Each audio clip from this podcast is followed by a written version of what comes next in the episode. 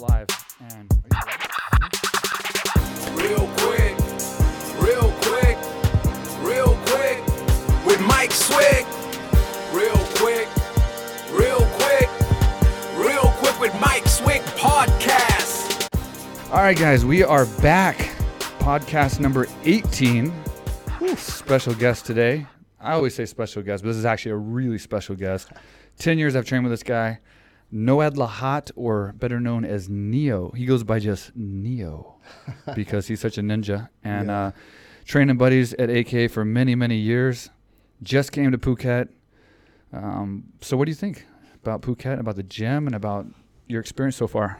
So it's not at all what I expected because uh, all the third world countries, you know, I've been in Mexico, Brazil, always dangerous. I had to, I had in a few fights in, in Brazil. I had a pull knife in Mexico, and and you know when we went out, I was like, everybody look at you, Yeah. is want to rob you, and then you just don't get that vibe from people. And I drive around alone and do stuff that like in Brazil or Mexico you you can't do yeah and it's just it's so safe here that it's so it's it's just easy and and uh relax and you know the view and the and amazing uh the weather i love it you know you never get hurt when it's warm it's always you get hurt when it's cold and dry Yeah, especially training and stuff. yeah and i feel you know all of a sudden all my my muscles like loose and it's easier to train and and training been great i love it here i'll definitely You know, you could have you could just asked me before you came. I could have told you it was safe. You, you didn't have to like, be paranoid for the first two days. It's not creeping paranoid. around. cautious Well, that's all right. or watch our 20,000 videos we put up. Yeah, that's all right. Yeah, but you see the same videos about Brazil. Yeah, true. Like, ah, don't worry. It's And we went to the tourist." same. We go with the same people to Brazil, Yeah, and we went to the same favelas. yeah, And there's some scary shit yeah. in those favelas, dude. But- I'll be honest with you. I was scared a What couple year, times. What year were you there? Rocinha, uh, I was in. Uh, man, I couldn't even tell you. If Marco's with me, he, he's great at dates. He knows everything, but I couldn't July tell you. 8th, 2011.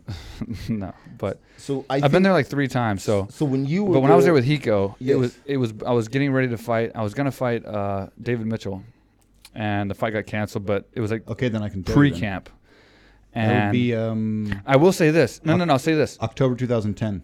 I'll say this. They were having war because it was they were preparing for the Olympics. Yeah, for the Olympics. and all the tanks were coming on the street and like at one point i actually went to Flamengo to nova uniao because i was training at um with hiko Yeah. during the day for gi jiu-jitsu and i was sparring with nova uniao in Flamengo and one of the times i went to Flamengo there was nobody there because they were in the, flam- uh, the favelas and they shut everything down and there were like tanks coming and like there was war going on and like it was fucking chaos dude it was like all over the news and everything so whatever time that was that was when i was there the last time Thanks for the invite. not the last time. Last time was with uh, so, but uh, the time that I went to the Yeah. favelas with Hiko and everything, Yeah. which may not have been the best time to go visit the favelas. Sounds like a blast, literally. yeah. yeah, it's uh, it's gross. the favela is it is gross. It is, but it is the best view. It's it's weird. Yeah. So in America, like Rich and the- people live in the mountains. right? Yeah. I've seen Bad Boys too. But I think this the, is the how- poor areas are in like the, the like the lower areas where they don't have a view, and then the richer people live on the mountainside, overlooking the ocean, all this kind of stuff. In Brazil, the favelas are the most amazing views. Like we'd crawl to the very top, Yeah. and it was just an outstanding view. Like, Yeah, so crazy. When it started, all the rich people lived on the beach. Mm. And all the poor people that couldn't travel hours every day just to come to work they start building everything on the on the on the mountains and the funny things everybody just i've been in houses there there is no floor it's Yeah. sand there's no bathroom and Yeah, it's crazy. people live like that and it make you appreciate you know Yeah, i got my black belt because most of uh, ricardo's uh, Yeah. students from there Favela, so we did barbecue. I I don't know a, hun- a few hundred uh, reals and we bought tons of meat. Mhm. Got upstairs, and yeah, and you get shocked. You see what people like living Yeah. it, and they're happy, right? Happy. How crazy is that? Happy. Because most of the guys we train with there live in the favelas. They come to training, and then we'll go to the favelas and visit them, or go to the the corner of Copacabana and um, uh, the other area, Oh, Ipanema. Ipanema, Yeah. and they have that point where you fish and stuff like that. We'll go hang out there, and it's like they're just so happy. Like they're just so happy, dude. And they have like not much of anything, man. Like they're just they live life, they train, Yeah. and this, and then you come home to America and like. crazy. I come to San Jose where everyone has all this money and nice cars, nice houses, and they're on like antidepressants and like pills and like they're upset and like stressed out all the time. I'm like, fuck, Why is that? man, if we could figure that out, dude. I think just people, especially in California, just got way like their life just too easy. Yeah, maybe. You know, they become soft. Even the weather is always perfect. Yeah. Like- even the weather doesn't mess with them.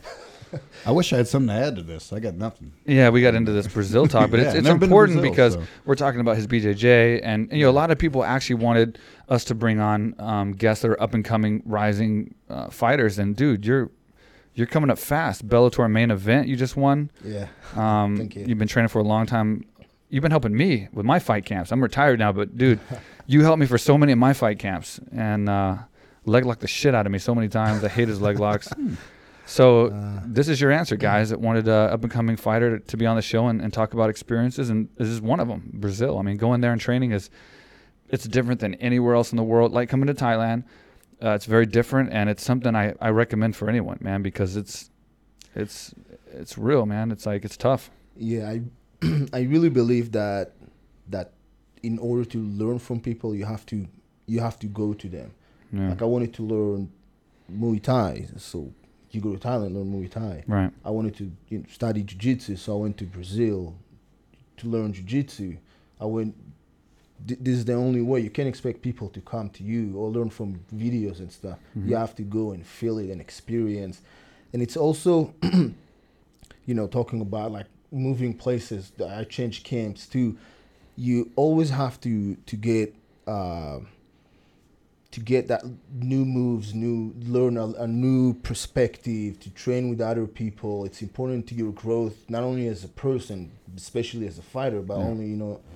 So I, there's so- so much I can get from you, and you can get from me. So you always have to learn more, and I- and I love travel too. So Yeah. Well, how do you like the training here?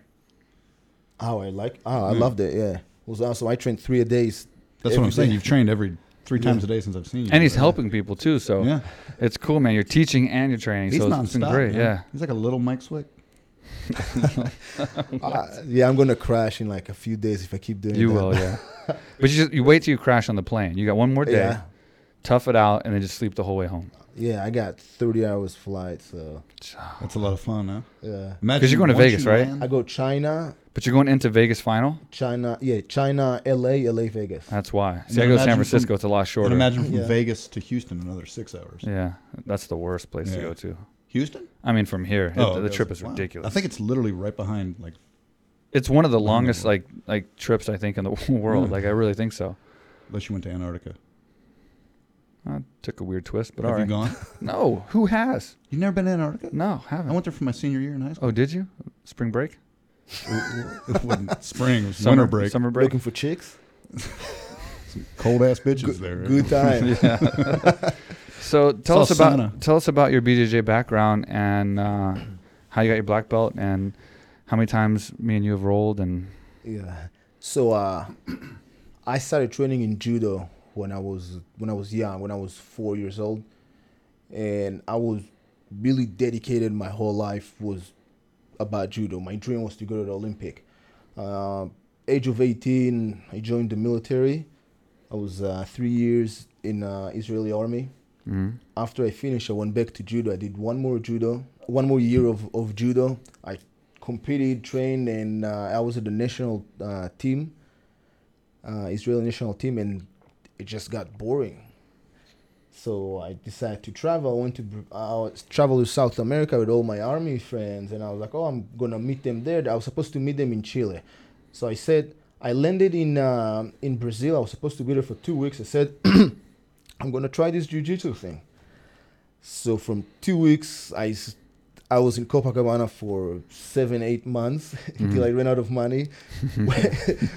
Went back home. I, I was like, "Oh, I need, I need to. I ne- there's no way I'm getting a job. This is what I want to do, and uh, there's no money in jiu-jitsu. so I start fighting.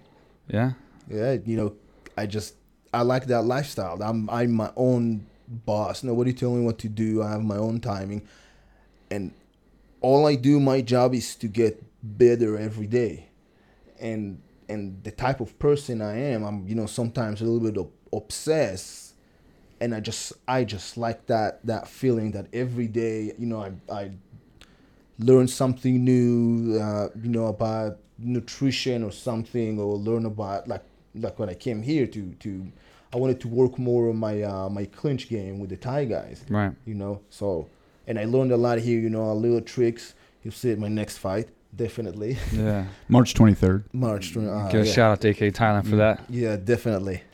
We'll get you some shorts. Thank you. No, to wear in the fight. Oh, All okay. right, I, I see. Not just overall. and uh, so yeah, so I I, I, trained in uh, in Brazil, and then I uh, went ran out of money, went back to Israel. Uh, I, oh, so I got I got to Brazil after two weeks. I wanted to compete. Ricardo Vieira told me, "Yeah, you can't compete with that white belt. Here's a blue belt. Go compete." So I competed in a blue belt about every weekend. After after three months, he gave me purple belt. It was like, "Yeah, okay, you can't be blue belt anymore." You know, Yeah. because my judo background, I go to the tournaments and I just right. destroyed everybody like eight tournaments in a row, just kill everybody. And it was like, okay, that's time, you know. And then then I went back home. I started fighting, and I was oh I kept traveling. You know, I fought four times in Israel.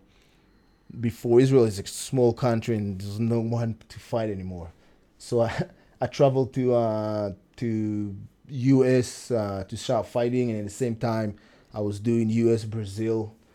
I was still competing in jiu-jitsu. I competed a lot in jiu-jitsu. I competed uh, many tournaments. I won uh, uh, world uh, world 2010 uh, brown belt nogi, and uh, I got a few months after I got my uh, my black belt in Brazil from Ricardo. I won Yep.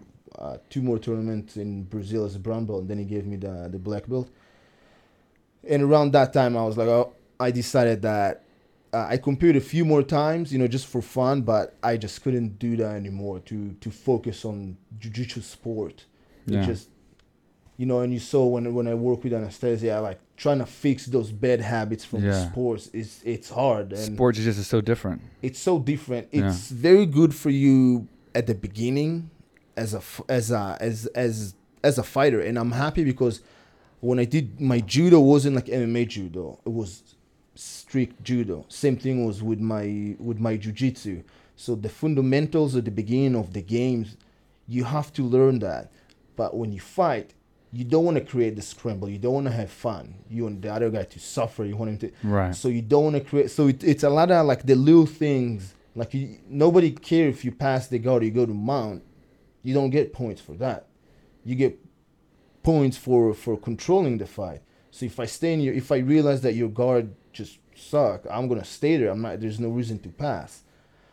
So that that's the difference. So that's when I stopped around black belt. Like I was like, okay, I can't I can't compete in those rules anymore. They're bad for for my for my real career. Jiu-jitsu is fun, but this is what I'm gonna do. I'm gonna be a mm. fighter.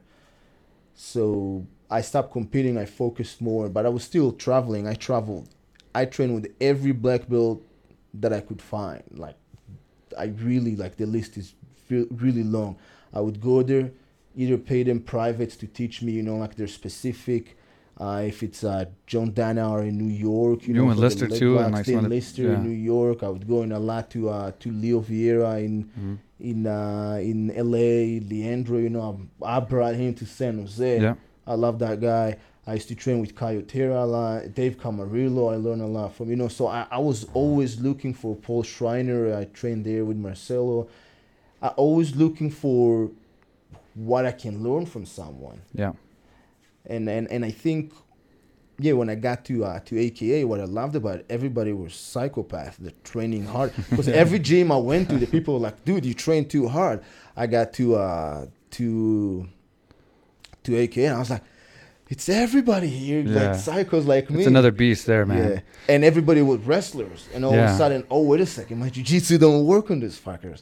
I had to like, I had to adjust my game, you know, like someone like Justin Wilcox. Right. Yeah. There is no sweeping. yeah, There he's- is he's a little packed of muscle, so strong and such a good basis wrestlers. Yeah. And I had to learn how to like you know go against them, against Josh Koscheck. Yeah. You can't go, you know, you can't go armbar on him. He'll from the guard, he'll pick you up, smash you. You know, Yeah.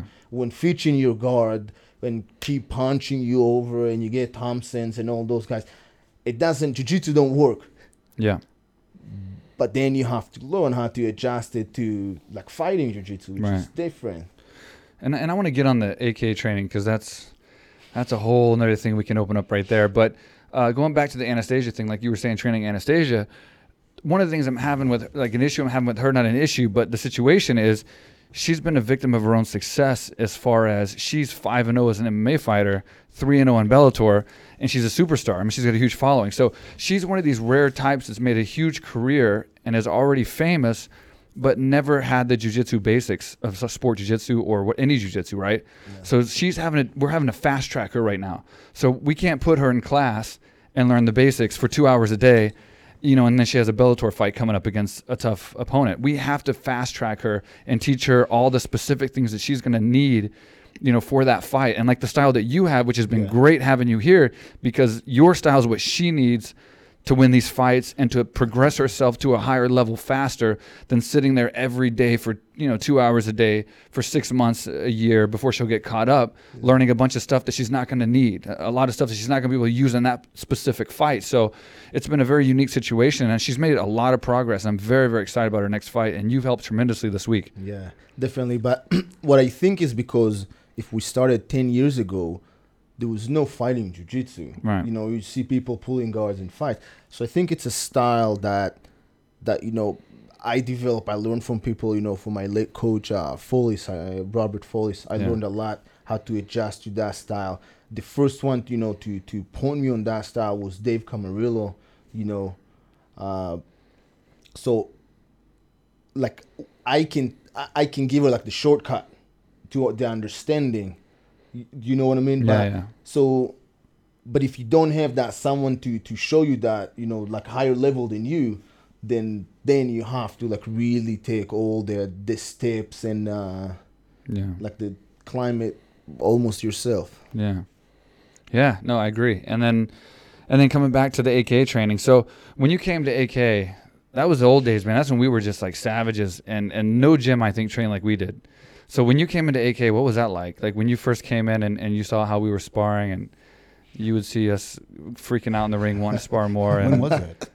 What, what year? 2009 it was 2009. that's it. yeah 2009 i came i knocked on the door and uh i was like hey i want to come train here and um I don't remember who was in the front. It was like, okay, th- those are, and I came with uh, with my wife. She was my girlfriend then. We walked in. I was like, yeah, I want to train here, and uh, I don't remember who was that gave me like a like the paper, the schedule, and it was like, ah, yeah, so we have uh, classes for uh, kickboxing for beginners and jiu-jitsu. I was like, oh, no, no, I want to fight, and he goes like, oh, and he was telling me there's like a couple uh, classes we can take together. I was like, no, no, I want to fight. He was like, oh, then that's not me, and he calling. Bob, crazy Bob. Hey Bob, I got someone for you. And the it was perfect person for you to yeah, talk and to. I think at that time was Fitch, Fitch in the ring. You know, remember the old ring? Fitch was there with I don't remember who, but I was, I was like, oh, and I didn't know AKA. I just walked in. I looked for a gym in San Jose. I moved from uh, from San Diego, and uh, and all of a sudden I saw like, oh, I see a lot of familiar faces here, and um, Bob goes like, uh, what's your record? and uh, I think I was four or five oh I don't remember I was and I tell him I was like okay uh, it was Monday I was like come Wednesday for sparring bring your gear with you I was like okay I come on Wednesday Khan was like uh, why don't you uh, get get in the ring show us what, what you can do and I get in the ring with uh, with Josh Thompson he was getting ready for Melendez now I'm like in jiu-jitsu shape. I came from Brazil to San Jose. Like I didn't spar in months. I'm like, okay, getting into the into the ring with Thompson, getting my ass whooped for like two rounds. But I don't quit and I swing the whole time, go crazy. But it was horrible. and I and uh, I think Javier, like I come out and Javier Mendez goes like, um, you have heart. We need to work on your skill. You can stay. It was like, "You- "You're Hmm. not a teammate, but you can train with us." I was like, "Okay." I don't think I never became an official teammate. Yeah, you Uh, did, man. Well, no, can no, I- like I never, like nobody ever like, "Hey, now oh, you're yeah, a yeah, teammate." yeah, yeah. It's like It's just you- a progression. Yeah, yeah. You you you Did find earn yourself. Well, since you were there so long, yeah. the last four guests we've had on, I guess it's a staple of the show to explain a swick out. That's From Luke. That's from Luke. I, I s- I- yeah, well, I've seen it. You've seen it? no, you haven't seen it. I s yeah, when I was in San Jose. The last ten se- well, not what is you it, haven't seen it like he's seen it. Well, not- you, you, Back in the old days, dude, I was like, I was a savage, dude, and like Yeah. he he's seen the road like you don't know crazy it's a me. real training if it, if uh, if uh, if Mike don't grab his uh, his back, pick up his head and throw it, then kick his kick it a few times and fuck dude, and curse everything and run to the back room. I didn't damage anything, and I didn't no, get in never. street He, fights. he used to grab like his gloves and throw it and like get. He I was would- so I would emotional. throw, like, out of soft frustration and what yeah, was it? because I want to keep fighting, and like, Yeah. and Hav would pull me out of the ring before I'd want to quit. Like, No, I, not I wanna, even I that, want to like- get, want to like- get the best of, of like whoever I fight, and if I'm if someone's beating me, and then Hav makes me stop sparring, that pisses me off. You know these are teammates and like No, I get it, but I want to beat him up, and like that, Oh. th- that's just the the mentality I had. Yeah, yeah, yeah. So even even if he done sparring, but he just it didn't perform the way he want to, he would go crazy, throw his, his stuff, kick everything, go to the back room, come after a few minutes, and like. They, we always did a team meeting. It was like, "Oh, I want to apologize. I'm always out of place. Every week, at least once, that happened for years. Yeah, Now, I yeah, mean- you said about the mentality. We had like people getting flat every at least once a month with someone with getting KO'd. yeah, it was tough, man. It was like a, I mean, it was. I mean, I know the Lions Den was like the Lions Den, but this was kind of like a Lions Den, you know, for the fact that uh, Yeah. We, to trained hard, man. It was a bunch of lions, and we went in there and we just we fought hard, and like nobody wanted to lose a round. Nope. And for me, at the time, especially at that time, uh, I was in the UFC, and, and I was top ranked with uh, Koscheck and with Fitch. So it, at one point, the top we were all top five. It was me, Fitch, Koscheck, and even Jake Shields, Yeah. and we all trained together. So we had rounds together, and so we were all trying to prove we were the best, or that we could get the best of each other. And so it was tough. And Jake Shields was my worst. He was the, the my nemesis of like just holding me down. Like he would get me to the ground, and especially with gear on, forget it, man. It was like so hard to get up, and I get so pissed. And then I'd get up and want to do another round, and Hav would be like, "No, you're done." I'm like, "No, I want to," and I would just sit in the ring, man, like like Sakuraba when he fought in UFC. and like, when, remember remember when Sakuraba stayed in the ring, he wouldn't leave the ring until they made him fight again. Um, he wouldn't leave because he wanted to continue on, and they and they brought the guy and fought. I think, but uh, yeah, I wanted to I wanted to feel like I, I did what I was supposed to do every single day, and and that was that drive that kind of like pushed me to my limit. It was one time. Oh boy.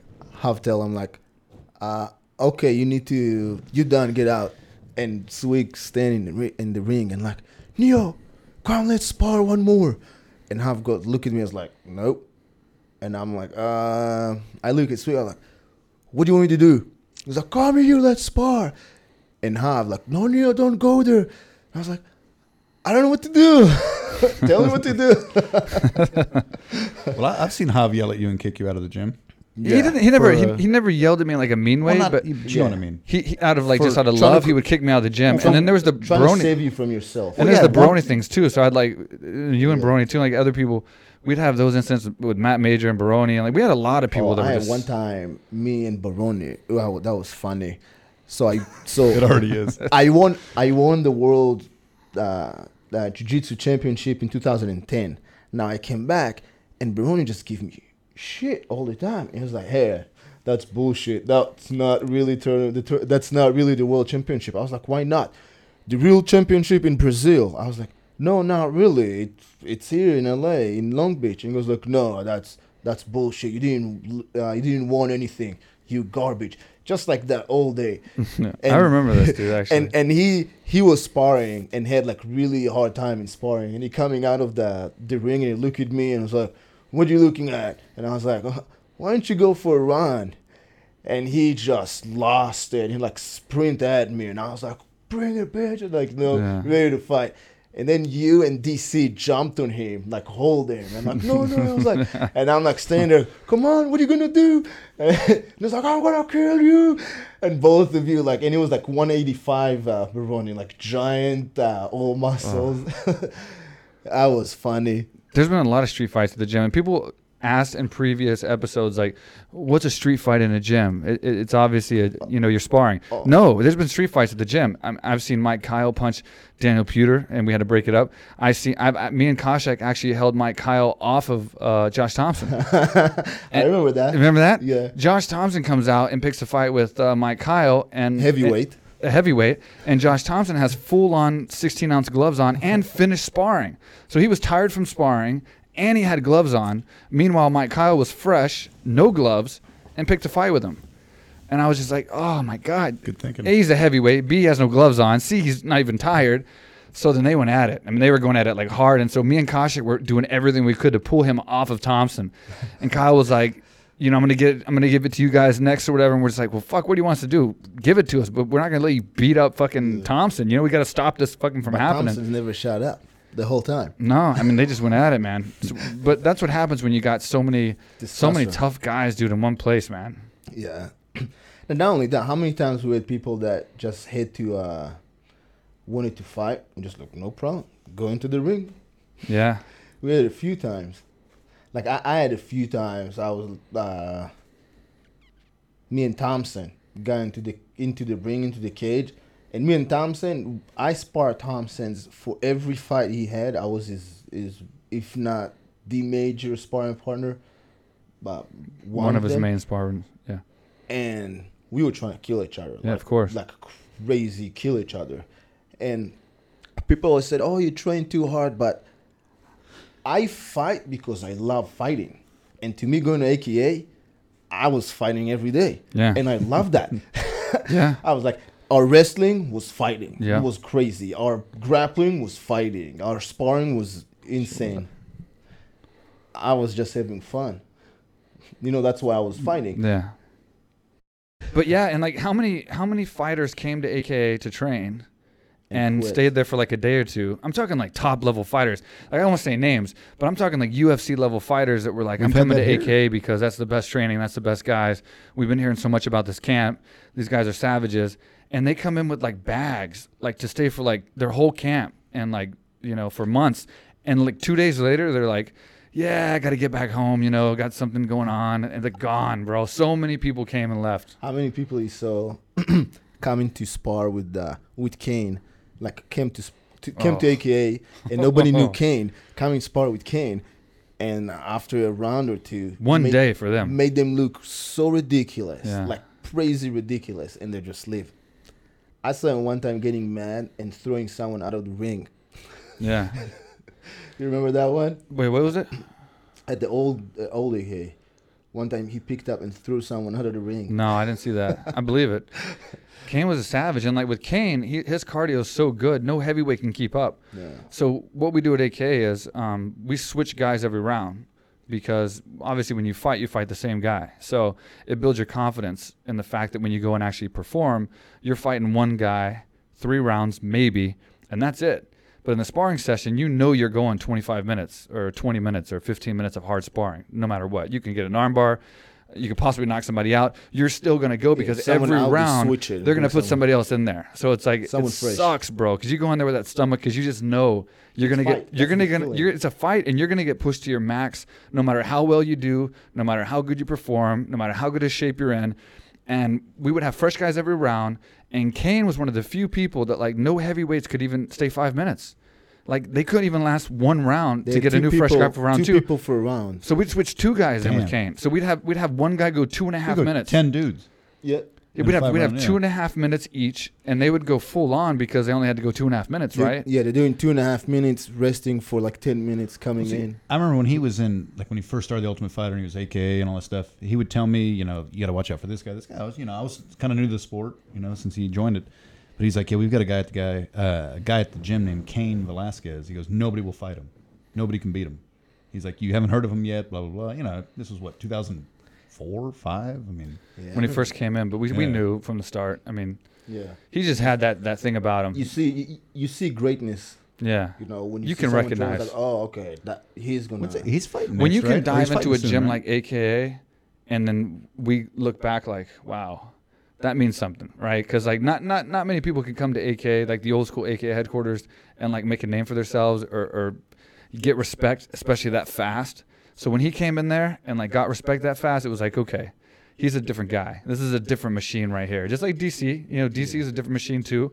Luke took a little bit longer, but he became his own machine as well. I think Luke uh, had to grow up. Khabib, of course. He, he had to like you know get a little bit more. He, he was I I think more like a a kid Yeah.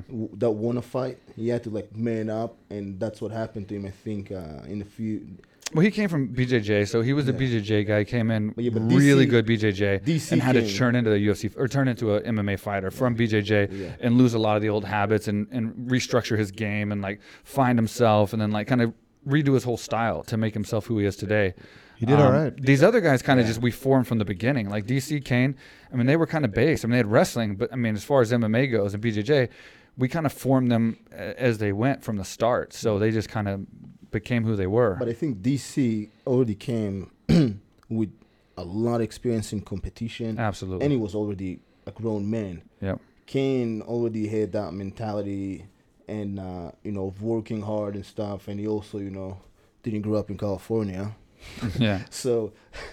And I think you know Thomson's the same. Calm didn't grow up in California, ready to fight in the streets, and I think he the only guy that really had to didn't have that that strong uh, wrestling background, and so he had to like really grow up in the gym, Yeah. like mature. Yeah, yeah, yeah.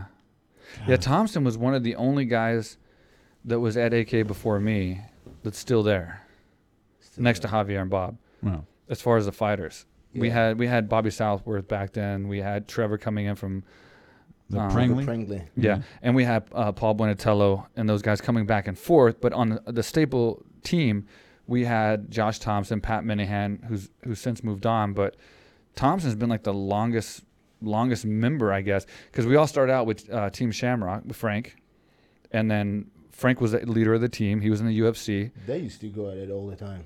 Frank, uh, yeah, him and Thomson didn't get along at all. And me and Frank were okay until the end, until he left. Then then we had our bitter. When I got into UFC is when me and Frank kind of butted heads, and we had our thing, and then Dana got involved. Twitter war. We had our wars with me, Dana, and Twitter, or me, Dana, and, and Frank. But we've cleared all that since then. But uh, it was Team Shamrock when I actually first came to AKA. So that was the name of the team. And then uh, Frank left. They they split from Hav and, and from Bob. And then the only person that went with him, I think, was uh, Brian Ebersole. Everybody else stayed, and we were all just sitting there like our do? big star left, you know, our, our five time UFC champion left. We're just a bunch of nobodies. Thomson was one of the most famous guys on the team. He had fought in a bunch of shows, like uh, out in Hawaii and, and some big shows. Paul Buentello fought a couple. Um, so we're just like, I guess we'll call it Team AKA. And we just started grinding and, and trying to work our way up. And to go from that, like, like remembering that time when Frank left and we were just sitting there alone, like, you know, with, with a bunch of guys that didn't really have names to seeing what the team became now, or as in your case, you've, you've moved on, but like to see what the guys that were there at that time have done since and are doing now, you know, whether they're with AK or not, you know, Luke's still training in- or, or just started training in Florida, but to see all those guys and what they're doing now, it's like, fuck, man, we had a fucking team of savages, dude. How long was like like BJ Penn there? I know uh, Rumble Johnson was there. BJ came when I first came, right? When I first came there, he was with Team Shamrock. So when Shamrock was there, in fact, I think he was there. He was there before AKA. He was there just when Shamrock was there, I bet nobody knows that. and he he came to he came to American Kickboxing Academy, and he got his UFC contract because of his BJJ. He was a black belt, won the, the, The world championships, and everything, and so that's why he got in the Not UFC. real world championship. Not the one from California, Yeah, Yeah, yeah. the one in Brazil, the real one Yeah, the real one. not the one you won. So then uh, he, he won the, the worlds or whatever, and then he, he got his contract in the UFC. He came to AK for every single fight for his first four fights or whatever it was, and then he won all those fights by knockout. So it was incredible, and it was a cool testament to us because we were a striking gym, even though we had a lot of predominant grappling guys. Um, he won all of his fights by knockout and by just sheer because he fought just like we did. He jumped in there and he was part of the whole Savage crew. And then he fought all the way through to Jens Pulver and then and then moved on after that. He had lost that fight and then moved on. And then that's I think we had the split and then we broke do, up, uh, and then we Rumble Johnson AK. too. I know he was there for a little bit. Rumble Johnson He came was in. in. uh, he was in San Jose, so he used to come. every yeah, he would come in and just spar and stuff. Yeah. Oh, okay. I don't know. Like He came in as a he came as these a he came in as a welterweight that was 50 pounds over. Believe it or not, he was like 220. Well, he was always 260. and he was fighting. At, he was fighting you at welterweight, and, and and I don't know if it was even UFC at that time, but he was training with us, and like I was like, God, this dude is huge, man. And he didn't grapple. He didn't want to grapple too much at that time, but he loved sparring, and he was fast. And and I'll be honest, like as I was coming up, and he was in the welterweight division, and I was, and Koscheck and all that. He was one of the ones I was, you know, even though we, we had trained together, and I knew I had him, I felt like I had him on the ground his striking and, and speed and, and athleticism was so strong. He was one that I had my eye on that like I was I was kind of worried about. you know, he was one of the ones that like I was I was kind of worried about if I ever had to fight him. It was going to be a tough one. And then he moved on to like every other weight class in the division and fought every Yeah, other. literally, yeah. he literally he literally fought everyone. The two scariest guys I thought you were going to fight would be Rumble and Thiago. and yeah, you know how Yeah. Thiago Alves, right? The And I was I was so close. Dana came not to Thiago, me. not not Silva, I've- right? No, Thiago Uh, Alves. not Paulo Thiago. Yeah, I, okay, I yeah, fought Thiago Paulo Thiago. yeah, Yeah, yeah. that went great. Oh, Uh. I'm not good with Thiago, so I'm glad I kept it down to one. But I remember I won a fight in the UFC, and Dana came to my locker room, and that's the worst time to get a new fight is right after another fight. It could be the best time, depending on how you look at it. But when you're when you're like me and you're training so hard, like you saw how hard we train for a fight, and your whole mindset, everything you do is for that fight. When you have a date, your mind can't be anywhere else. Like you're on that date. Your food, your diet, your training, everything is on that date. You're counting the days till till your fight. You know, me, like when I get like a month, You're before crazy about that date, you know? in a fight camp. My wife, you know, doing bills, doing everything. I can't yeah. deal with I- anything. you're that you're just completely overwhelmed with that date. So the worst time to get into the fight is in the locker room when you just want to fight. Because you want that week at least. At least Mm-hmm. that one week to just forget about fighting, party, drink a little bit, eat some good food. I would always go on a binge. At, like before my fight, the last thing I did before I'd go to uh, Vegas or wherever, I'd go to the store and I would just buy all this shit. Like all these like brownies and like like garbage food it's a must. Dude i've filled a cart full of 50 60 70 80 dollars worth of shit just complete garbage and i'd stock the house. So hunger. yeah. so that when i came the back from the fight i was going to just sit down and just binge for like a week. Like i'd buy all the stuff i couldn't have for like three months. So i was in the in the back locker room and dana came in there and he's like i just won a big fight. I forgot who it was. It was my welterweight career so i one of those fights i won i guess maybe saunders or or maybe it was uh, marcus but whatever. They wanted me to fight Paulo, um, uh, Thiago Alves. So he came and he's like, Swick, we got you a fight. Thiago Alves, here's the date. Get ready for it. Oh. and I, I remember thinking like I was excited because it was Thiago Alves, but I was like really injured getting to that fight because you know me at welterweight. Yeah. I was frail, dude. I was like dying. I couldn't eat. I was sick. So like each fight was like it was a miracle for me to get to a fight. And then if I won the fight, it was like, oh, how'd I do that? Like how did I possibly go through camp and win a fight? and then here here Dana is like, I got you another fight, the scariest dude in the division. And Guy it's scared gonna the be shit out of it's me, gonna be man. in two two months There's no relax. and I'm already No. skinny, so like I have to get big again to get skinny again. Because if I go from skinny to skinny, I'm just gonna like I would literally. survive the fight camp. I didn't make the fight, but like I would have literally been at like I'd have been walking at like 165 had I went had I started right back in fight camp Yeah. for that fight, and it never happened. So, but yeah, I, I wouldn't have mind fi- fighting him because of Koscheck. How I did with Koscheck in the gym because of the Yeah. reach and the length, it would have been an okay fight for me to be honest. I would have I felt comfortable in that fight. Fitch fought him twice, I think. Yeah. What about when you called out uh, Anderson Silva? I called out Anderson Silva after he knocked out Rich Franklin at the press conference, no less. And Dana said, Dana said, Calm the fuck down. because you know Bob Mike. Cook, right? Yeah. Bob Cook's like, I was like four and 0, 5 and 0 as a middleweight, and Bob Cook's like, call him out. Yeah. I'm like, I'm like all shy. I'm trying to be the good guy, right? I'm not trying to be like the Chael Sonnen of, of UFC at this time. I'm just so happy to be there, and I'm I'm I'm on a five fight win streak, and I'm like doing good.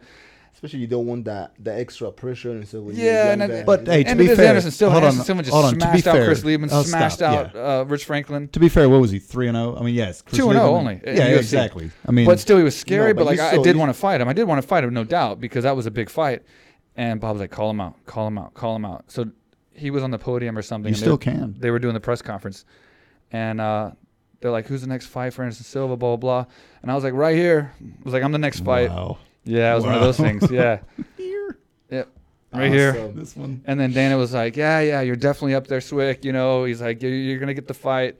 We need you to get one more fight. You know, Travis Luter was coming up for the next fight.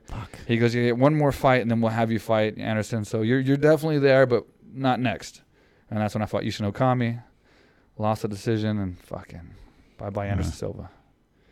Which could have been a good thing. I mean, I can still talk right now. You know what I mean? Like a, a bad fight with Anderson Silva, I might not be sitting here putting my words together. So it's like, eh, maybe it worked out. Yeah. Yeah, he, he was uh He was all right back then. Huh? yeah. He was pretty decent. Oh eight, oh nine. Yeah, and then he went from that to just smashing out every other person Yeah. since then. What did he go? Thirteen and zero. it's or like every fight he won from then because I dropped to welterweight, and so he was middleweight, obviously. Every fight after that, it was just like, But even in his first one, how he knocked out Leben with a jab. yeah, that was brutal. Yeah, that was pretty uh nobody knocking out Leben. yeah. And he did it with a jab, I think. Well, he did it with like uh, uh, four punches or something that all landed. I mean, it was like hundred percent accuracy in that fight. backward, bum, bum. he landed like You know, Robert Follis, he told me he was his coach. He told me that that he uh they pushed that fight and trying to like not fight Silva no matter what. Oh, really? They didn't want to Yeah. fight him Oh, they didn't want to fight him. They knew it's like because we know worst Leben didn't want to fight me for a while. There was a big argument, but So yeah, so they didn't want to Oh. fight Silva until they like they UFC forced them. Like either that or nothing. So they fight Yeah. Silva.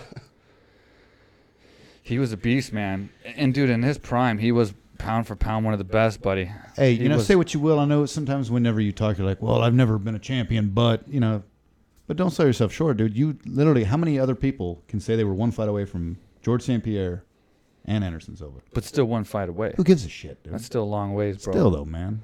That's Ah, what I mean, long fun. ways. It was fun, man. And like I said, you know, it, it's part of the fun. it, it was fun. And, and the thing about it is like my last fight, you know, it was, it was fun. I had a good time. I went out there. It was a good crowd. I had a, fighting for me was fun, man. Yeah. It wasn't like I, ne- I, I never, I never set out to make fighting my job. I never set out to be a lifelong fighter. I never set out to like, I love it and it's my, my, my life and it has to be to be a fighter.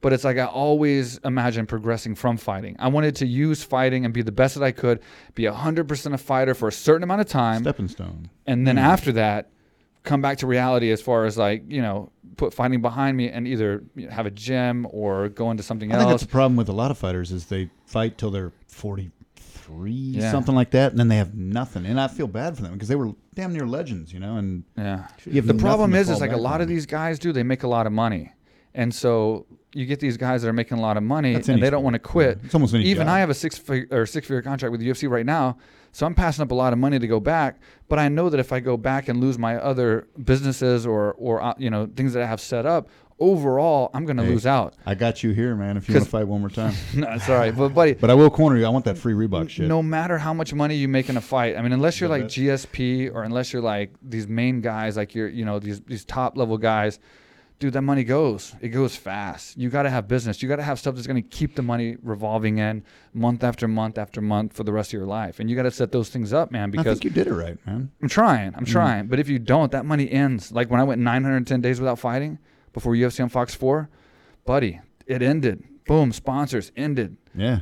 money ended. Everything just What like can you came do for to me a now? crashing nothing, dude.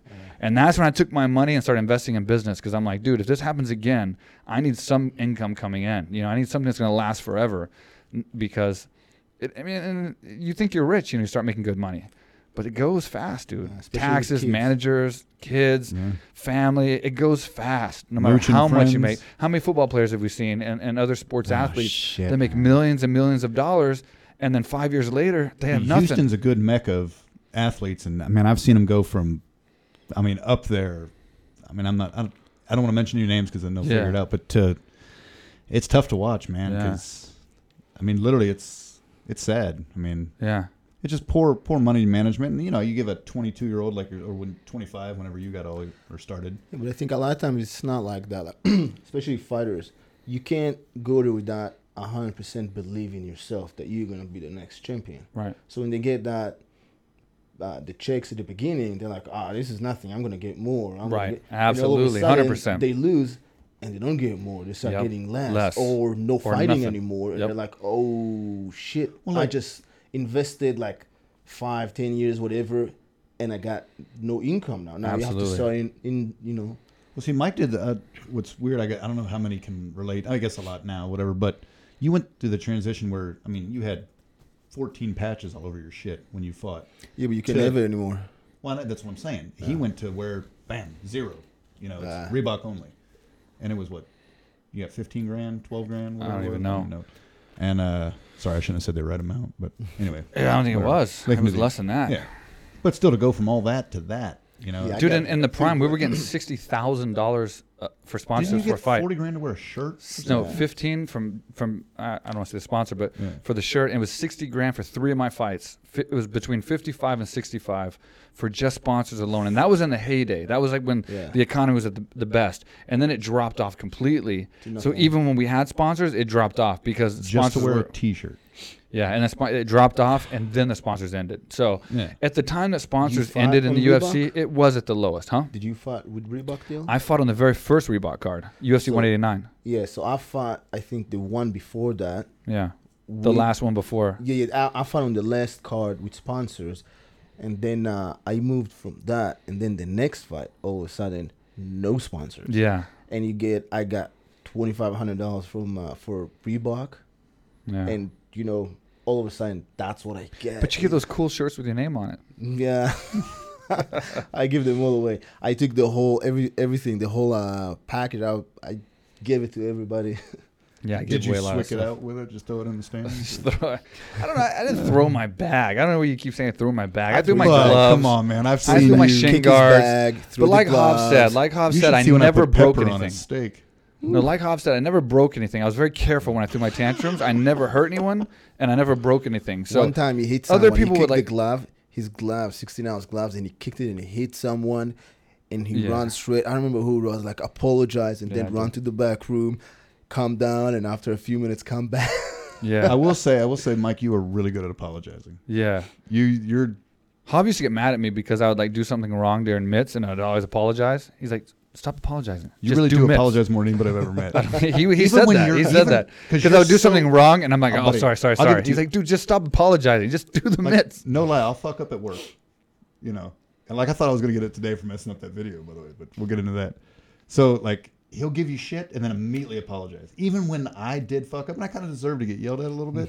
he'll stick with me like, man, hey man, you know, sorry buddy. But sometimes I lose my shit too much Yeah. a little bit. yeah. Dude, the amount of stress here, bro, in business is, and the people we've dealt with here, it's an all-time high, dude. Sometimes it's Why worse. that? It's worse than like swicking out at, at the old AK, dude. Hold on, I gotta say, it's like you in a Running a taxi business here for in forty Thailand. people. oh man! So I got. What do you say? Wait, what did you I say? took It's like him in a taxi- taxi in Thailand. Oh, hold on, hold on. Let me start. Let me start. Hold on. Let's hold tell this story. We got. We got. But yeah, we got a little time. Hold on. I've been in Thailand for what four years, and it's pretty well documented on this series that I'm, you know, I'm not a saint here in this country. yeah, definitely not. But I've never been kicked out of a taxi in my life. So, So let let's set it- this let- up real wait. fast. So we, I took, we So took I took out. two taxis. Let's set it. Let's set it up I took two taxis in Thailand since I got here. I got kicked out twice. Yeah. No idea why. So we went out. We went out first. We want to show you uh, the, the nice area, not nice area, but the, the busy area of Thailand. We went to one of our favorite places, and uh, we got set up, and everything was A good. restaurant. And uh, I left early because I was tired. You guys were doing good. And then what happened after that? Because all you So had to you- do was get in a taxi and come home. That, that was it. So- Super easy. That's what and I've the been one doing night for Pachet four didn't come. years. In three years, this is the only time Pachet hasn't driven us. He drives us everywhere, and, and he missed the call. He was asleep. And so we had to take taxis. So you guys were supposed to get in a taxi and come back, and then No, first of all, you left without saying anything I was tired, man. with my keys, I didn't know I had your with keys. the hotel keys. Because I drove. I drove us there. Yeah. And the keys were in my car. So it's not like I took your keys. No, no, no. But they gave me like a giant key, uh, so I, I'm not getting into the club with this key. It's a I'm leaving license the plate car. with a key on it. You know you can big take key. the key ring and take that off. No, I, you can't. Cause it was like a, a metal. You c- I couldn't take it off. I tried. I tried to break it. Couldn't. You could I- take Kuhn it Mike off. can do it. Yeah, yeah, we could do it. I had to leave it in the car, and then you drove without it. And I'm trying to talk to him, but he is in a different dimension. I'm like, "Hey, let's go," and it was like, "Yeah, let's go." Well, was- Let's get into that. What dimension was uh, old Well, Mark it in? was it was the fact that I woke up at six a.m. That's true. and it was about. No, I don't. I was drinking cough syrup. I don't drink Drinking, yeah. Sprite. What was that? Right, that was a lot. All right, you know, Many shots fairness- later. There- no, not many shots. So we're taking a For the taxi. record, I didn't drink we're taking anything. a taxi back. Somehow I got him out of the the. So was a tuk tuk or, or an actual taxi? No, it was It's a tuk tuk. tuk It was a tuk. tuk tuk. Oh, you're looking at. Oh, I was so drunk. You didn't even know we were in. No, no, I, You I, don't did- even I don't know what, what's the difference. Tuk tuk is the the, the Now I club inside a little tiny The, Yeah. disc, box. the discotheque little It's like, lawnmower with a Tupperware seat with in a it. Walkman in it. Yeah. So we we driving there. All of a sudden, the guy stopped in the middle of the road. I want a thousand baht, and he goes like, "Wait, what? You said five hundred? Yes, but you told me it's uh it's closer. So the whole way, Mark keep telling me We're literally hey, three minutes away. He's well, don't taking say where y'all were going. no. So he's tak- he's for saying security reasons. he's taking the wrong way. I don't know why he's taking this such uh, such a long He way. took us literally around the entire island, like it was a visa run. and then he just stopped in the middle of nowhere. You give me a thousand baht, or you come off The now. one time. Yeah, I was like, When is the last time we took a taxi or a tuk tuk? I don't, and I've never been kicked out of one. how much Long is, story short, how we much got is a kicked out. thousand baht? Thirty bucks. So I told him, "Fuck you! I'm not giving you shit." We got off. my That's fir- probably why things Well, went my south. my Yeah. first Cleaned night in town, and Yeah. then he was like, "Okay, Mark, let, let's get another taxi." Look around. There is not even Nah. nothing. Nah, there's not. nothing. He was like, Nah. "There is no taxis around here." I was like, "What's the problem?" We're in the middle of nowhere. So we start walking. All of a sudden, I see a car. I stop in the middle of the road, waving. It's a taxi. Stop. We're jumping in. Jumped in. How much you want? Five hundred baht, which is a thousand baht, and we just made it home wi- with the Yeah. first one. I even offered the guy. I was like, "Look, I will give you another 500. You just take us home. That's it. You will double your money if you just take us three more minutes." We had to walk 13 to get to that. other- Anyway, long story short, we I got. didn't get. I didn't pay him a thousand baht. I don't care. No, I did. I did. You don't mess with Thai people here. All right. So your experience uh, about ties in Thailand overall, being here in the land of smiles, how has that been? So I told you, I, I came here from like Brazil. Brazil, Yeah. when you gringo, you know, stuff, there's like you don't go some places at night. You don't Yeah. show, you know, your phone and stuff like that, and you don't have it here. And the people are friendly. Yeah. Like everybody speak English somehow or understand when you go into shops. I didn't have to know to learn any Thai. I don't know any Thai uh, words. In Brazil, I had to learn Portuguese because otherwise you can't communicate Yeah. Right. and here people are really nice. Like wherever you go, I just travel on on the scooter all over the island. Yeah. I love it here. Like the vibe you get from people is very friendly. They want your money, so they they invite you for the the, the businesses and stuff like Yeah. that. Overall, I had a lot of fun. I had good time, and I came here to start my camp. You know, get into shape here, and and I love it. It's cool. Might have to talk a little closer to the mic. Look at me looking out for you uh, listeners at home on the audio platforms. Well, we're Um, getting a lot of hate about the audio. We're doing it ourselves. Hey, hey, guys, again, we are here doing it because we want to get these episodes out and, and do more. We're in here by ourselves. We have no sound guy. We have no video guy. Yeah, we put this together in our third room, guys. It's not like Yeah, we're so in Hollywood These Studio last two 6. episodes, the, the the one before this and this one, we've done completely by ourselves. Um, but I do want to say, going back to Brazil, there's a lot of talk about how dangerous it is and all that. But I will say, how you can beat the danger is just wear shorts and a tank top. Like it, it's not dangerous because people want to just cause crime and like kill you. It's dangerous for opportunity. It's dangerous because people want to make money. They don't have money for food. They want to steal what you have so they can sell it and, and stuff like that. So if you're not walking around with like big cameras and like things like bags, things like that, no Don't one's gonna mess with you, dude. When I was in when I was in Copacabana and I was in Brazil, uh, Ipanema and all that, I'd walk around with shorts and a tank top all day, all night. Nobody ever messed with me. You wore a shirt? Same. I was, and flip flops. Like if you look, if you look like you have nothing to steal, no one they're, they're oh, friendly. if No, no one's gonna mess with me you. too. No one's gonna mess with you're you. not being stupid. Just don't be out So, there with so your don't be iPhone afraid to 11. go to Brazil. I mean, it's a great place and and it's safe to an extent, but it's very very dangerous to another extent. Like you know, if you go the wrong area, if you go to the favelas and you're not with Yeah. Ricardo and You're and, the locals. and and the guys that can get you in there and and man, when you go in there and you see those guys with like headsets, And guns.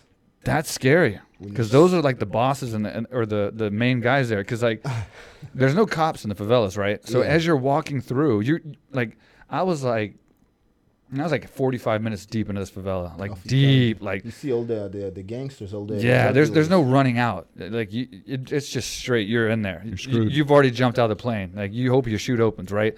So I'm like 45 minutes in, and he goes playing like a, a joke on me because he he knew one of the guys that like knew I was coming in, so he like stared me down. and he had like h- Hilarious. How you know who the guys are that are the dangerous guys? They have headsets and they have walkie talkies Head like and they have guns, but you may or may oh, not like can see 'em. Bluetooth shit or No, they have walkie talkies because they communicate with each other. Like the regular people in the favela don't have walkie talkies and they're talking to anybody, right? Right. These guys have walkie talkies, earpieces, and and they're strolling around the favelas, and they mostly have guns you can see, but sometimes they don't. And as we're walking by, uh, Hiko came in, or he had this guy that came up to me and was like staring me down, and like he was mean mugging me, and I was scared as shit. Even with Hiko, I was scared as shit, dude. And I just kept walking and like fuck fighting, dude. In UFC, that doesn't mean shit when you're in a favela at like 6 p.m. and like it's getting night and like you know you got guys with like guns and like you're completely out of your element, dude. So you know you can't do shit if they decide to just take you down. And we walked by and I'm like, because he said something as we walked by. And he was staring at me, and uh, I was like, man, what did he say? He's like, man, he said, uh, you look like a fighter because your ears. And he, he said he he, bet he, he bet that he could kick your ass right here. and I was just like, oh shit. So I kept like turning around, but I didn't want to look at. He's like, man, I'm just kidding. It was like, like five minutes later. We're, we're walking, and I'm like walking on ice the whole time. And he's like, I'm, I'm just kidding, man. That's my buddy. I told him you were coming. You're a UFC fighter, and he just wanted to to fool you or something. But he never he never broke character. He never turned around and said, hey, ha ha, you know, nice to meet you. Nothing. He just kept going. So my first time, I was fucking scared, bro. I was my so first time, scared. bro, I'm being a tourist. I'm going. I'm taking pictures and stuff. All of a sudden, They two, love that. They love that. yeah, two people on a scooter coming to me. You know, they're coming down the hill, and the guy in the back had a rifle on, Yeah. and they're coming in, and and I was new. I think I was only like like a maybe two weeks, three weeks in uh, in Brazil. I don't speak any Portuguese, yeah. and uh, and he started like talking to me, and everybody thought in Brazil that I'm Brazilian. I Yeah. look at my friend, and he goes like, "No photo." I was like, "No photos in, in my pocket." I apologize. Yeah. Another crazy thing about Brazil is it's hard to like identify Brazilians Yeah. because they're very diverse. This- yeah, they they They look like everything. and they're blonde women. They're blonde, they're yeah. brown, they're like you can't pick Black, a Brazilian. You know what I mean? Like Indians, a lot of Yeah. them, you know, like native uh, look like native. Uh, yeah, you can't pick. I mean, they're all Brazilian. Most most of Brazil, when you're in there hanging out the areas, are all Brazilians. But like, they, they all look different. so Where'd you you go? you Did you go to always think you're Rio? gonna go talk Or- to somebody that's w- from I like was in Ri- Rio de Janeiro, but yeah, but you with that necklace will pass as Brazilian. Yeah, the what? the necklace. The necklace. They yeah, love yeah, that. yeah. I bet they do. but like, yeah, you, you think you're gonna talk to somebody or walk up to somebody that's like from Europe or from America or something. That's and, how I met my wife. and you walk up and they're not. They're Brazilian. You're just like, what?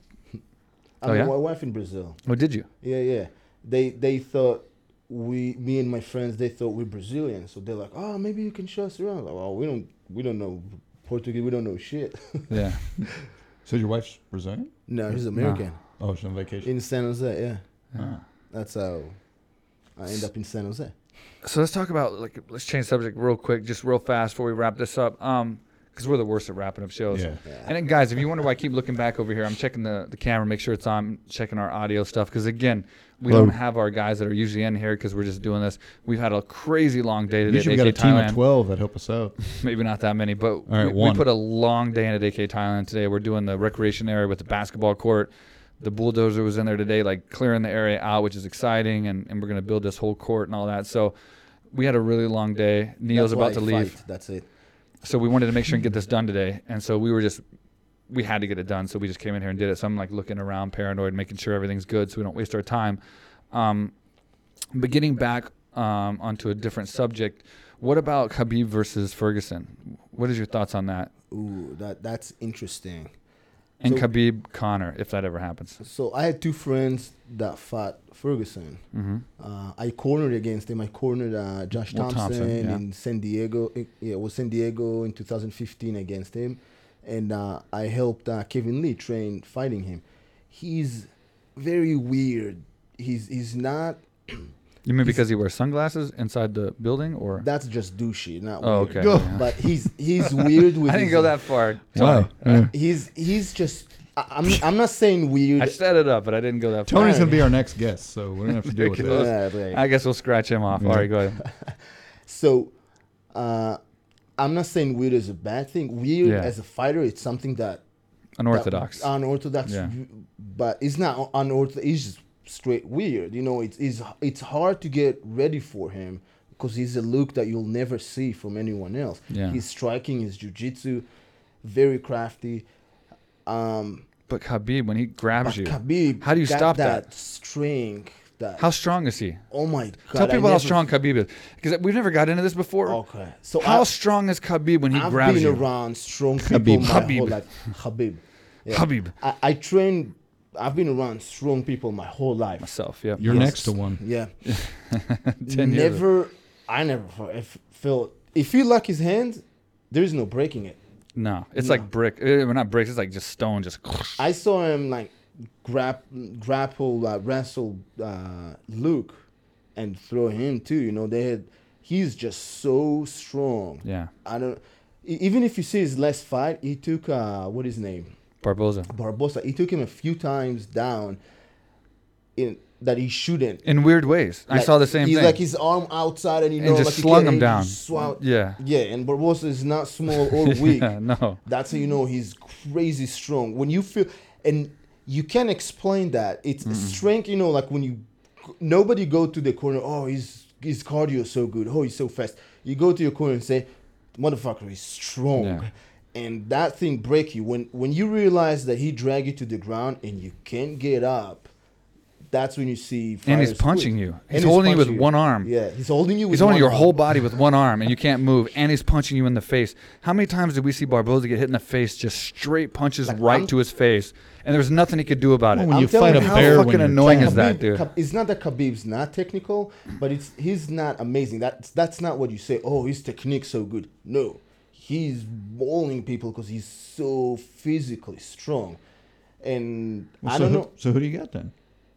I don't know because uh, because Ferguson really good off his back, but I think I think uh, I think Khabib wanted more. Yeah. I and he's also another thing about Khabib when you grapple with him, he has that weird balance where like when he's taking you down, he makes you off balance in every position. So you never feel like you're in control. Like like when you clinch up with him, you know he's in control from the start till the fa- or till the time you hit the ground. So the way I There- see there's not a lot you can do about it. Maybe you being BJJ black belt, but for me it's like that strength. He just he, he makes you so unbalanced, you're around it, uncomfortable, yeah. right? I'm just constantly like, wow, this sucks. You know, it's like I don't feel like I'm in control. But the way I see it, when when I cornered uh, Thomson, Thomson hit so many cuts on his head from the elbows. Yeah. He took Ferguson down, and Ferguson hit that Right. weird. He's yeah, crafty. and he he had I think like sixty stitches in Mm. his in his Really? head. Yeah, you can. He had four Mercedes, and that guy didn't stop fighting. He got weird elbow like in the clinch and got rocked. I think in the th- second round, and was all cut, blooded, and never never had a quit in him. Yeah. Thomson just that those people that don't have any quit, and he kept fighting Ferguson all the way. But I think that I think th- that will be his uh, his main weapon against Khabib. But Khabib also got Thomson that fought him three rounds to help him get ready for him. Yeah. So I and, and, and, and Khabib's not going to quit either. He's No. like a machine, and so that's one of his strongest assets. oh, and there's that's no quit because he can't go home. right? Why he come I- from this society of everybody's fighters. You can't go home if you quit. What are you? I was just saying. I'm sorry. What about it? If you got who? Uh, Khabib versus Conor when that happens. Oh, that's easy fight. Yeah, I want. I wanted to That's say easy we know. Khabib. We already know what he's going to say. Okay, yeah, I figured. I think Ferguson, uh, and and Khabib and uh, and Kevin Lee all will destroy him. Yeah. Here's the thing. So the reason, like I said about Khabib being so like Just mentally styles. strong, Yeah. it's going to make for a decent fight with Tony Ferguson Yeah. because they're strong. They're mentally strong, right? So they're going to go to war. It's going to be an interesting fight. Conor. I mean, I love Conor. I love his act, and, and he backs it up. The styles But he doesn't have the heart. Honestly, I'll be Yeah. honest with you. Like he didn't get choked out by, by Nate Diaz because of quitting a few technique. times, yeah. He got choked out, I think, because he gave up. Yeah. I, I think he gave that fight up. I think he was getting beat. He was trying to take Nate Diaz down. You know, he was he was going He was out of his, he was going round. out of his comfort zone because he was tired and ready to get out of there. Um, I love the guy, but he doesn't have the the mindset that Khabib has. And, and in fighting, Or Tony. or Tony, and, and fighting, that's the, one of the main things. I mean, if you have that that machine mindset, That's that everything. killer drive inside of you, that's going to kill people. It's going to crush people. And I think either one of those guys are going to crush Conor McGregor. But I, I think guess- Conor will fight him, and I think Conor will believe he's going to beat him, and I think Conor's going to put on the best show Conor can put on, and hats off to him. He'll build the fight, but he won't beat him. That- but I, I'll, I'll say it on I the think record. Conor he got that shotgun left hand, but and he does have a hard left hand for Yes. sure. He does. but I think that's his only weapon against. But how many those times did he hit Floyd with that? Floyd, I mean, But Floyd 40 Floyd. ounce we, gloves, we've though. but we've seen Floyd get rocked. I mean, he didn't hurt sucks, Floyd. dude. Don't even bring boxing into this podcast. I'm just- ever again. I'm just saying. ever again, dude. I'm I just love saying. boxing. You love boxing. Yep. That's What? it. Podcast is over. I think- Hey, I think- thanks for coming out, guys. I start I start appreciate boxing when I start training with boxers, and I I can appreciate that. Like it, I, I'm not really watching uh, boxing, you know, as fu- but I Well, love training. I mean, I don't know, yeah. Well, Jimmy Zimmerman is a good boxer. He trained at AKA. he's my coach. Yeah, he's He he's a good boxer. me all my UFC fights, my last fight in Bellator, he cornered me. Yeah, And he officially beat my ass more than anybody else before every one of my fights. You know, Jake Jake Shields sparred with him once. And he him- came out. No, he beat Jake. he came he came down the he came down the ring and look at Bob and say and tell him he's the toughest guy no one ever heard of. Yeah, and I'm not saying he beat. I mean, he's a better fighter than Jake in No MMA can or anything. down. But I will say this: for uh, were you there for that sparring session? Yeah, I when was when, there. when Jake couldn't take him down. nope. Okay, yeah, I so was there. You couldn't. so right. I had this argument with Hav. he's a or, boxer? I think it was Hav. I had this argument with because he was saying how you, can't know Jimmy wasn't as good as Jake. Overall MMA for sure, of course, Jake's a, a- But outstanding fighter. He'll win the fight. But in that sparring session that we watched that time, Jake couldn't take Jimmy down, and Jimmy was a far better boxer. He beat Jake.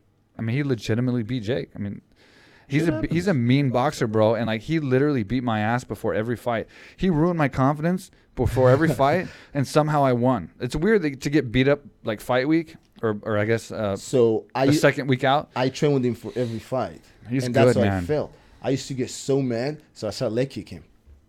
Yeah, there you go. good idea. He, he Didn't see that I, I, I'm too mean or too angry to like. I was swicking out on him and trying to like do that. no, that didn't work. He hit kicks. That didn't work, dude. yeah, maybe I should have started kicking. So you're telling me a boxer hates getting leg kicked? Yes. Okay, I- I'm learning shit today. You know.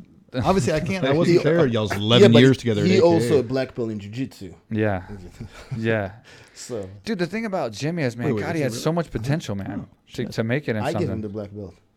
yeah, he had so much potential, and, and still he's so good, man. You- but so that's he's one of the thing. best guys that's never fought in big shows. I or, think or- his hand was so good, so he couldn't spar any welterweights. He Yeah. had to spar Cains and Right, those right, right, guys. right, the bigger guys. And every time he would trying to get ready for a fight, you know, sparring the big guys, getting injured, getting his nose smashed, getting See, his is that the unsung heroes of the gym? The guys that just get the shit kicked out of them to help these guys reach the plateau? there's a lot of those guys, but there's a lot of guys that actually do well.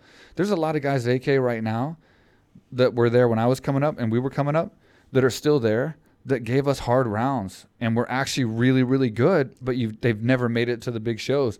But they're really good fighters. And, and there are those, I, I think every gym has those guys that are just tough guys, really good guys in the gym. And there's a lot of guys at AK, a couple of them, they just don't perform when they fight. You know, they're really, really good in the gym. And they'll give you hard few rounds. They'll beat me rounds here and there. And like, Well, and ca- what I've noticed fight. too, But they just the can't- too. It's those guys that train like shit, but they fight like I never saw a guy like that.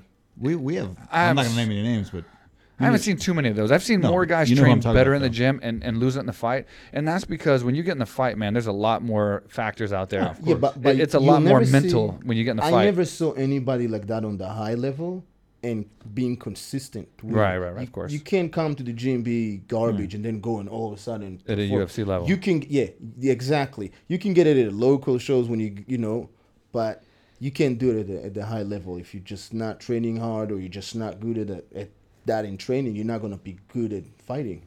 And speaking of the Swicken out from before, and speaking of Jimmy Zimmerman, so the worst one I've ever had was Jimmy Zimmerman. And Hav talked about this on the, the Javier Mendez podcast. So check that out, guys. That's actually a really good podcast. If you're enjoying this one about the old school stories of AKA, check out the Javier Mendez podcast. I can't remember which episode it was.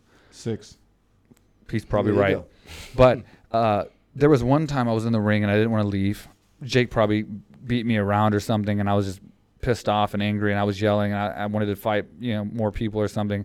And Jimmy was ready to fight, so I was like, "Bring Jimmy in, I'll fight Jimmy." And I was like, "No," and I was like, "Yes, I want to fight. Come on, Jimmy, let's go, let's go." And of course, Jimmy Jimmy's Fool. like, "Yeah, you know," and and I was like, "Jimmy's like, I'll kick his ass again." And Hav was like, "No, no, Swick, get out, get out, get out." And I was like, "No," and then and Hav gave me that look, like, "Okay."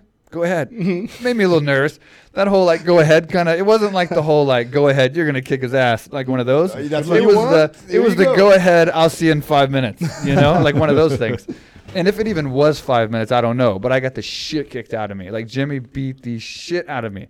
I was bleeding and like So, I got so I got Jimmy guy and it was like my fourth or round or something. And then I walked, or I got out, and I was sitting on the side of the ring, and I was in la la land, just just like, man, I shouldn't have asked for that fucking last round, kind of thing.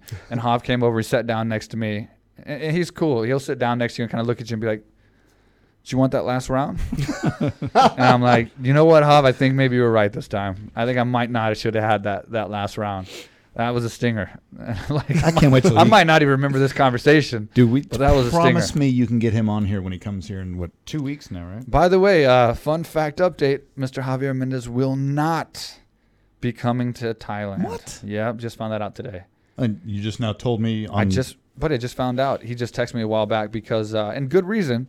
He he has to get back from Luke's fight to uh, help DC, DC. on the Ultimate Oh, Fighter, and for um, Khabib. Khabib's getting ready for the fight. I understand it, but So man, I love Bob. Khabib and DC being on the Ultimate Fighter. Okay, I understand. Chasing belts. Yeah, so I don't know about Bob Cook because Bob Cook has been wanting to come here for a long time.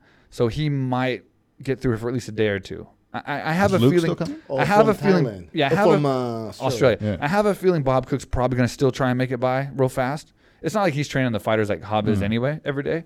So he might come by. Luke is just. I mean, you saw Luke just post on Instagram. He Yeah. can't wait to get here. So he's definitely I saw planning. that. Unless something comes up, he, he's on. He's here. He's I've got to coming. hang out with this guy again. Um, but yeah. So sorry to break the sad news to you there. Uh, Yeah, I know. you- I know you love Hav. We Dude, all he's love Hav. top five in my best men in the world. Is that weird? That's a little Yes. weird. Really No, weird. he knows actually. what I mean. I'll text him later. But he's not coming to Thailand, so we might have to Skype him in on a future episode or something. Maybe we can Skype him in from uh, from the Ultimate Fighter when he's doing that or something. I don't That's know. not the same. I want to touch him and hold him No, yeah. in a fun way. Get I kicked out of a taxi with him? about Hav. Let's- We got a good story here. I want to hear good this. story. I love Hav stories. Um, I remember what I think maybe 11, 2011. Uh huh. I got in a fight. I got in a fight. I'm going to a fight. He's in my corner. I had Javier, Fitch, and uh, and Bob. How'd you lose that? And uh, Damn. so Or did you the guy Sorry, was the guy was you Yeah, know those so- guys that lotioned a little bit the night yeah, before yeah, and, and they're really slippery. And i was sick. That was uh, before i was diagnosed and i was sick and i didn't know i was anemic in that fight. Really bad. I remember like clinching with the guy and i was so weak i was i was cutting down and couldn't even put my weight back up. So i, I fought 146 and the guy was so stronger than me and i couldn't take him down and I was in so much pain I couldn't breathe and I'm thinking I'm clinching with him holding him against the cage and I'm thinking to myself ah fuck this shit. I'm uh I'm going to the corner and I tell him I keep going. I can't keep going. That's it. So rounds over I'm going to the corner and I'm I'm and Hav look at me Hav didn't get in he look at me Nia do you want it? I think I was like I can see him saying that. Fuck yeah, I want it. I'm so I'm sitting and Fitch and Bob do this do that, and all I'm thinking is, okay, I got 30 seconds. What are you doing? 30 seconds. so fight start. I swigged out 30 seconds, knocked him out. Always works, right? Always work. Yeah, something happens, right? What I was was like, okay, all know? I have, all I have is 30 seconds. That, that's all I have. I going in, just throwing punches, knees, so many, and the, the ref jump in, stop it. I lay on the ground. That's it. I'm done. Bob's coming. Get up. You want? I was like, I'm not getting up. You need to carry me to the locker room. I'm done. That's funny, man. Dude, Bob is savage. A lot of people don't realize. I hope he's on the podcast. He's savage. yeah. I could tell stories about Bob all day, man. he's he's one of those old school fighter types. I had to fight Bob Cook to, To get, get on Yeah, to that. Team AKA. He was the surprise match that Frank Shamrock had me fight. So we had this whole tryout that lasted like two hours where I was just exhausted. How'd you do? And then I had to put MMA gloves on and uh, and uh, fight Bob Cook. Anyway, we'll get into it later. But another fun story wait was for that till he gets here. yeah, hopefully. And then uh, he's a, this kind of sums him up a little bit. But I went to Florida to fight on Frank Shamrock's show. Uh, oh, man, what was it called? A shoot box, and it was in a pit. It was like the Kumite. It wasn't even a ring or a cage. It was in a pit. Good old And, days. and I was fighting a NAGA champion, this grappling guy, and I'm a striker, obviously. And I was supposed to be fighting at 185, and I was trying to cut on the plane a little bit and like get ready for the fight. And like the morning of the weigh-ins, uh, Bob Cook comes in. He's like, "Well, I got some good news and bad news." He's like, the, "I was like, well, what's the bad or the good news?" He's like, "The fight's still on. Everything's fine because we couldn't find my opponent." And he's like, "The bad news is your fight got moved to 205." And I'm like, 205? and I'm like cutting weight and like trying to make 185. And I didn't eat nothing on the plane all the way to Florida. And I'm like, 205? I'm like, but we're not 205. And he's like, well, one of you are. And like, that's classic Bob. That's dude. Bob. That's classic Bob. And I, he, he was laughing. And I go to the weigh in, and this guy's drinking water. He weighed in at like 206 or something. And I was like, I'm 187. I forgot what it was. Yeah. Fight ended well. In fact, his name was Butch Bacon. So that's an interesting name. but that's classic Bob right there. Is this Like, he- the uh, the the knee to end it? Mm. Which no, one it's was just the Swick out punches. Who's the guy you need that Kingo Ura, the Japanese guy. Yeah, that you were about to smash and Herb Dean stepped? Was it Herb Dean? Herb, yeah. God, Herb, that guy's done. Herb's ref more of my fights than anyone. Yeah, I think he's been in more fights with Big you John. than you. In fact, Herb's me, fought some of my opponents. Her, Her- swear to God, Herb Dean fought Joe Riggs in a previous fight Oh, in yeah, heavyweight, and then later I fought Joe Riggs in the UFC after Joe Riggs beat Nick Diaz. I think Joe Riggs beat Nick Diaz, Mm. and then I fought him next. He beat Chris Lytle, Nick Diaz. I fought him, and Herb Dean couldn't be the ref because he fought Joe Riggs previously in a smaller show as, as a heavyweight. That was weird. Joe Riggs, is that the Swickatine? Yeah, No. it was one of them. It was the second Swickatine in a row. Oh, jeez. I know, I hate it. I get it. I get it. It's stupid, but Swick, Swick, at the time it was funny. And, and- oh man, speaking of BJJ, tell me if you agree with this. But so many BJJ guys got pissed at me for calling the guillotine the Swickatine. I got so much hate mail because like, dude, you can't change the name of a move. Yes, you can. You can do whatever you want. Exactly. I'm in the UFC. I, I can say I did anything. Go to the UFC and win by submission call it what the fuck you want. Von Flue choke. the I Neo team, was named whatever. he was like, there. These guys were so serious, man. No, I see it, but these guys were so serious, and they were just like, "You can't change the name. This has been around for like hundreds of years, and you can't just change the name." They're so fucking serious, bro. They were so mad. And then the other half, or not half, but the rest of the people were swicking everything. Like every other word was like swick of this, swick of that. Swick so it burns. caught on, dude. It was cool. It's kind of the Swick burns? it was cool, man. Oh, even they- even to our jingle, Swick Swick Swickatine, which we had to get rid of. By the way, guys, we're keeping the the jingle as it is right now. Uh, more people like it than don't, so I'm sorry if you don't like it. We're, we took out the Swickatine part, which is you know, it was get over it. funny and it was for the first few episodes. But we're gonna Nobody keep ever this. said shit till the We're gonna 16th keep this jingle for a while because we keep getting people that are saying it's it's catchy and all that, and that's what you want in a jingle, right? It's supposed to be catchy. That's what I want. So, anyway, we'll wrap the show up, dude. We're the worst at wrapping up shows, so we're a- actually going to do it this time. So, anything you want to add, I'm just curious how this is going to show up on camera. Mr. Neo? Psychedelic. Psychedelic. Anything you want to add? What about the gym? What about the gym? Real quick, real quick, just do a quick. Yes. Uh, Um, so I really enjoy the gym. I really think it's one of those gyms that you got to be fucking Dude, I kidding just me. want to turn that off. I'm amateur. sorry, people. Sorry. Unbelievable. So it's either like if you're a professional fighter getting ready for a fight like me or like Luke or Cody that you had, or just a kid that wanna try Muay Thai, not even sparring, just try like what it is, or that lady that wanna lose weight, or or just come, you know, you come into Phuket and check it out. It's it. It's really, uh, I think it should be one of uh, like on the list of what to do in Phuket. But but as far as like, because I always ask everybody this from AK, but as far as when I was coming back and forth to Thailand for so long, so many years, did you think I was going to build a gym, or, or was part of you saying like, what the fuck is he doing in, in Thailand? Because What the I fuck kept is he coming doing back. in Thailand. Everyone said. I kept coming back, and everyone was like, "Dude, where's your gym? You got some pictures?" And I'm like, "Eh, not really." Here's some grass. So, like, did you think I was like building a gym and, and it was gonna be what it turned out to be, or did you think like, dude, he's just having fun, dude? This dude is like, he's he's getting done with his fights and he's fucking going to Thailand, don't wilding know. I out. thought you smuggled drugs or something. That's what DC Why does said. everybody say you're smuggling Everybody says I'm drugs? smuggling drugs, dude. What? There's not a big drug trade in Thailand. And I'm not even, like, a You drug user. I don't know. I think like third world country. Why the hell will you come here to you know to get your life here? You live in California. You see it now, though, I get it. Totally. Now you Yeah. get it though, right? I- a hundred Was it a bad move or no? Hundred percent support. all right, all right, good. Yeah. So it's good to have you here, man, dude. yeah, it's man. been it's good awesome. seeing you again. It was. Yeah. It It's was great very having fun. guests I know I promised you so long. I'm coming. I'm Yeah, coming. you I did. finally did it, and now I can tell for sure that I'm keep coming. I'm trying to convince say- him to come back uh, the end of the year to come do a fight camp with us or something. For sure. Yeah. And we'd love you. We'd love to have you here. I'll And give you I- half off. And I'll say, man, I love having these high profile UFC guests and Bellator guests and stuff like that. But dude, guys like you that's been around with me for for years and spent hours on the mats training, dude.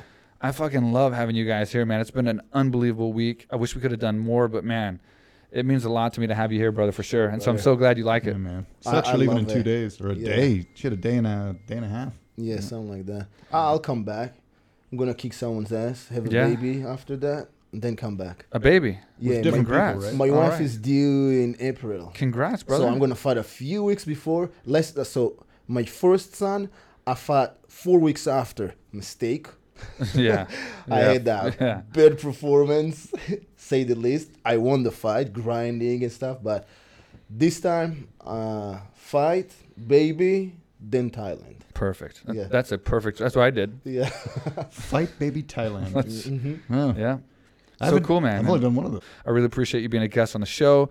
I appreciate you helping out Anastasia. You've done an amazing job teaching her um, this week, and uh, I'm glad you had a good time in Thailand. Yeah. Awesome. We got a couple more nights, so it's not over yet, No, and uh, you're definitely coming back, right? definitely. All right, We're brother. going to watch some fights. Yeah, let's do it. Yeah. All right, guys. Thanks for tuning in. Thanks for watching. Thanks for uh, bearing with us. It's going to get Oh, better Mike, and better. We never ended one without doing this. Too far. Yeah, you're welcome. But uh, yeah, we're gonna get uh, our guys back in here for the next podcast. We've been trying to get, just doing them, getting them out there. So that's what you guys wanted. So we're trying to do it. So this was a last minute thing. It's I think I'll be shirtless next 10 one. By the way, p.m. right now in Thailand. So The last comment I read day. is they want me shirtless the next podcast. nobody so- wants you shirtless. Nobody dude. won. No six pack, no topless. Yeah. That's the that's the rule. Have you not Yeah. seen this motherfucker? All right, Uh, guys. no. All right. Thanks for watching, guys. Tune in and please subscribe. If you're watching this, if you've hung in this long and you're still watching, Yeah, God bless you. there's no reason why you shouldn't subscribe because it only gets better from here. Or Trust send me. us shit.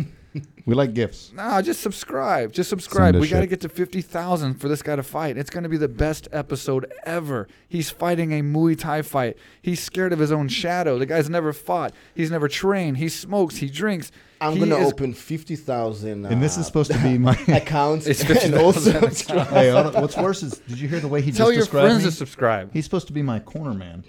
Ah, yeah. Lovely. I'm going to help you, buddy. oh, I I'm can gonna- tell. You're going to You've been it. motivating the shit out of me. I'm just getting subscribers because I want to see you fight. Oh, I wish we had said 25,000 because then it would have happened so much sooner. We're already over four, Yeah, we're fucked. so we don't need 21,000, but now we need fucking 40. So we're gonna get four thousand comments No, saying how much this one sucked, huh? Not even 49. My math is so bad. 46. I'm all right, Right. guys. Hey, you know. I like stuff sent here. Send Mike a calculator. Those are fun for him. It's 10 o'clock. I've been up since like one. Yeah, whatever. whatever, dude. It's been a long day. I was at work six it's hours before you showed up. It's been a long day, dude. It's been a long uh, day. All right, whatever. guys. Thanks for watching. Thanks for viewing. Please subscribe. We got great guests coming up and, and a lot of good shit. So thanks, guys. All right. Real quick, real quick, real quick with Mike Swick.